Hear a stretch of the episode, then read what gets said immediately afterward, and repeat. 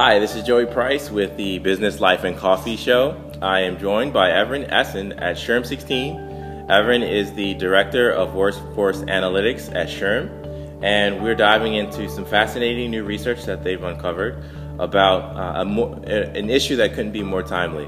Uh, it's election twenty sixteen in the workplace, where H R reports some political volatility at work. Uh, hi, Evren. How are you doing today? Great. Thank you, Joey. How's the conference been treating you so far? The conference has been great. Lots of lots of good sessions, interesting um, speakers at the general sessions. It's yeah. been great.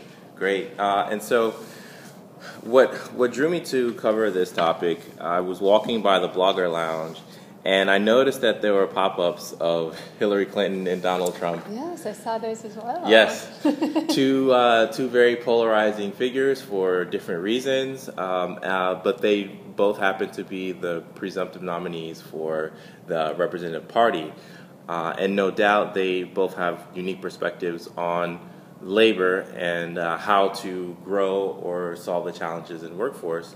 Um, but we're speaking specifically today about how employees are um, talking about it.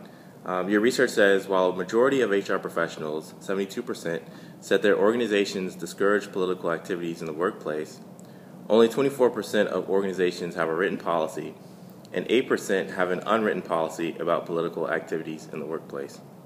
Uh, so, Evren, um, could you talk to me a little bit about the background of the study and, and how it came to be? Mm-hmm, sure. So we um, did this study back in two thousand eight as well.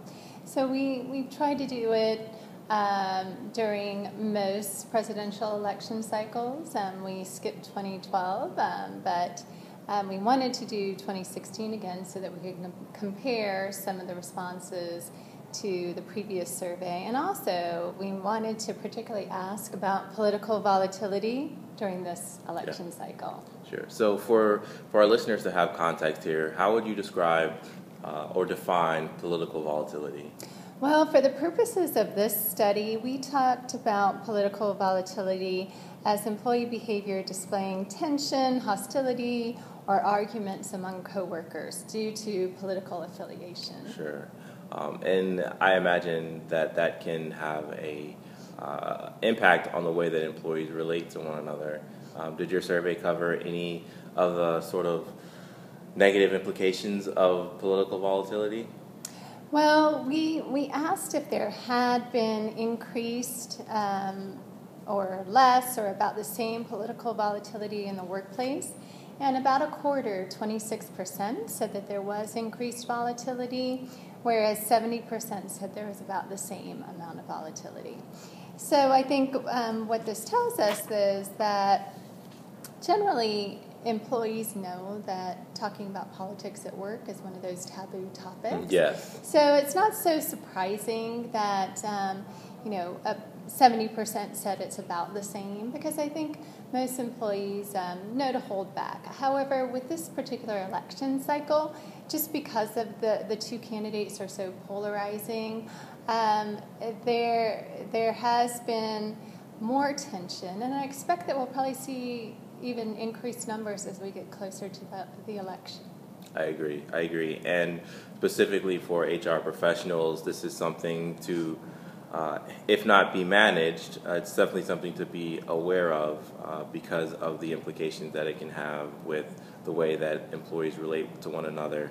Um, and so with that, H R is often developing policies on how to monitor uh, political activity in the workforce. And your research says uh, employers' policies on political activities most commonly prohibit Uh, employees from campaigning from a, for a candidate or political party during work hours, uh, employees from using their position to coerce a colleague to make political contributions or support a candidate or cause, uh, and thirdly, uh, the use of an employer's assets to support a candidate or party.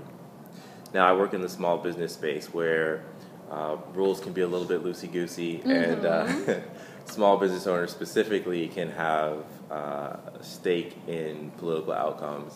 Um, what are some of the things that you're seeing in the landscape with regard to large or small employers and the impact um, politics has on the way that they're, they're doing business?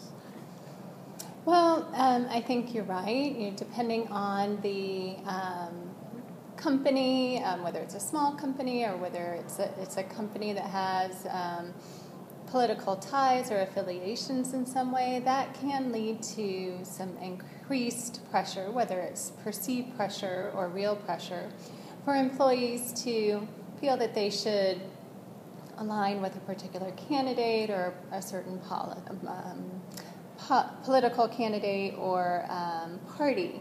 However, we did ask if organizations encourage political activities in the workplace, and only four percent indicated that they do encourage that. So that's a pretty small number. Yeah. I think most of the time employers do try to stay away from that, um, but there's always going to be some exceptions. Yeah, absolutely. So uh, but what are some of the key takeaways and key findings from your research? Well, I would say that one of the one of the key areas is that not that many organizations actually have a policy related to political activities in the workplace.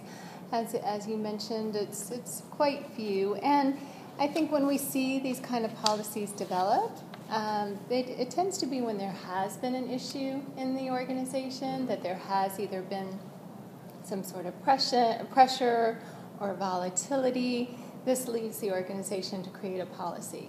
But as I mentioned earlier, many times employees know that politics is a taboo topic, and so they tend to stay away from it. Okay, okay. Sort of uh, self-governance. Mm-hmm. Um, no no yes. pun intended there. Yes. So, Evren, this has been a really great conversation thus far. Can you tell me a little bit about some of the additional research that S H R M is uh, sharing at the conference? Yes, we, we are releasing three different research studies at this year's conference. Um, the first one was the political activities uh, in the workplace survey findings, which released on Wednesday that we just talked about.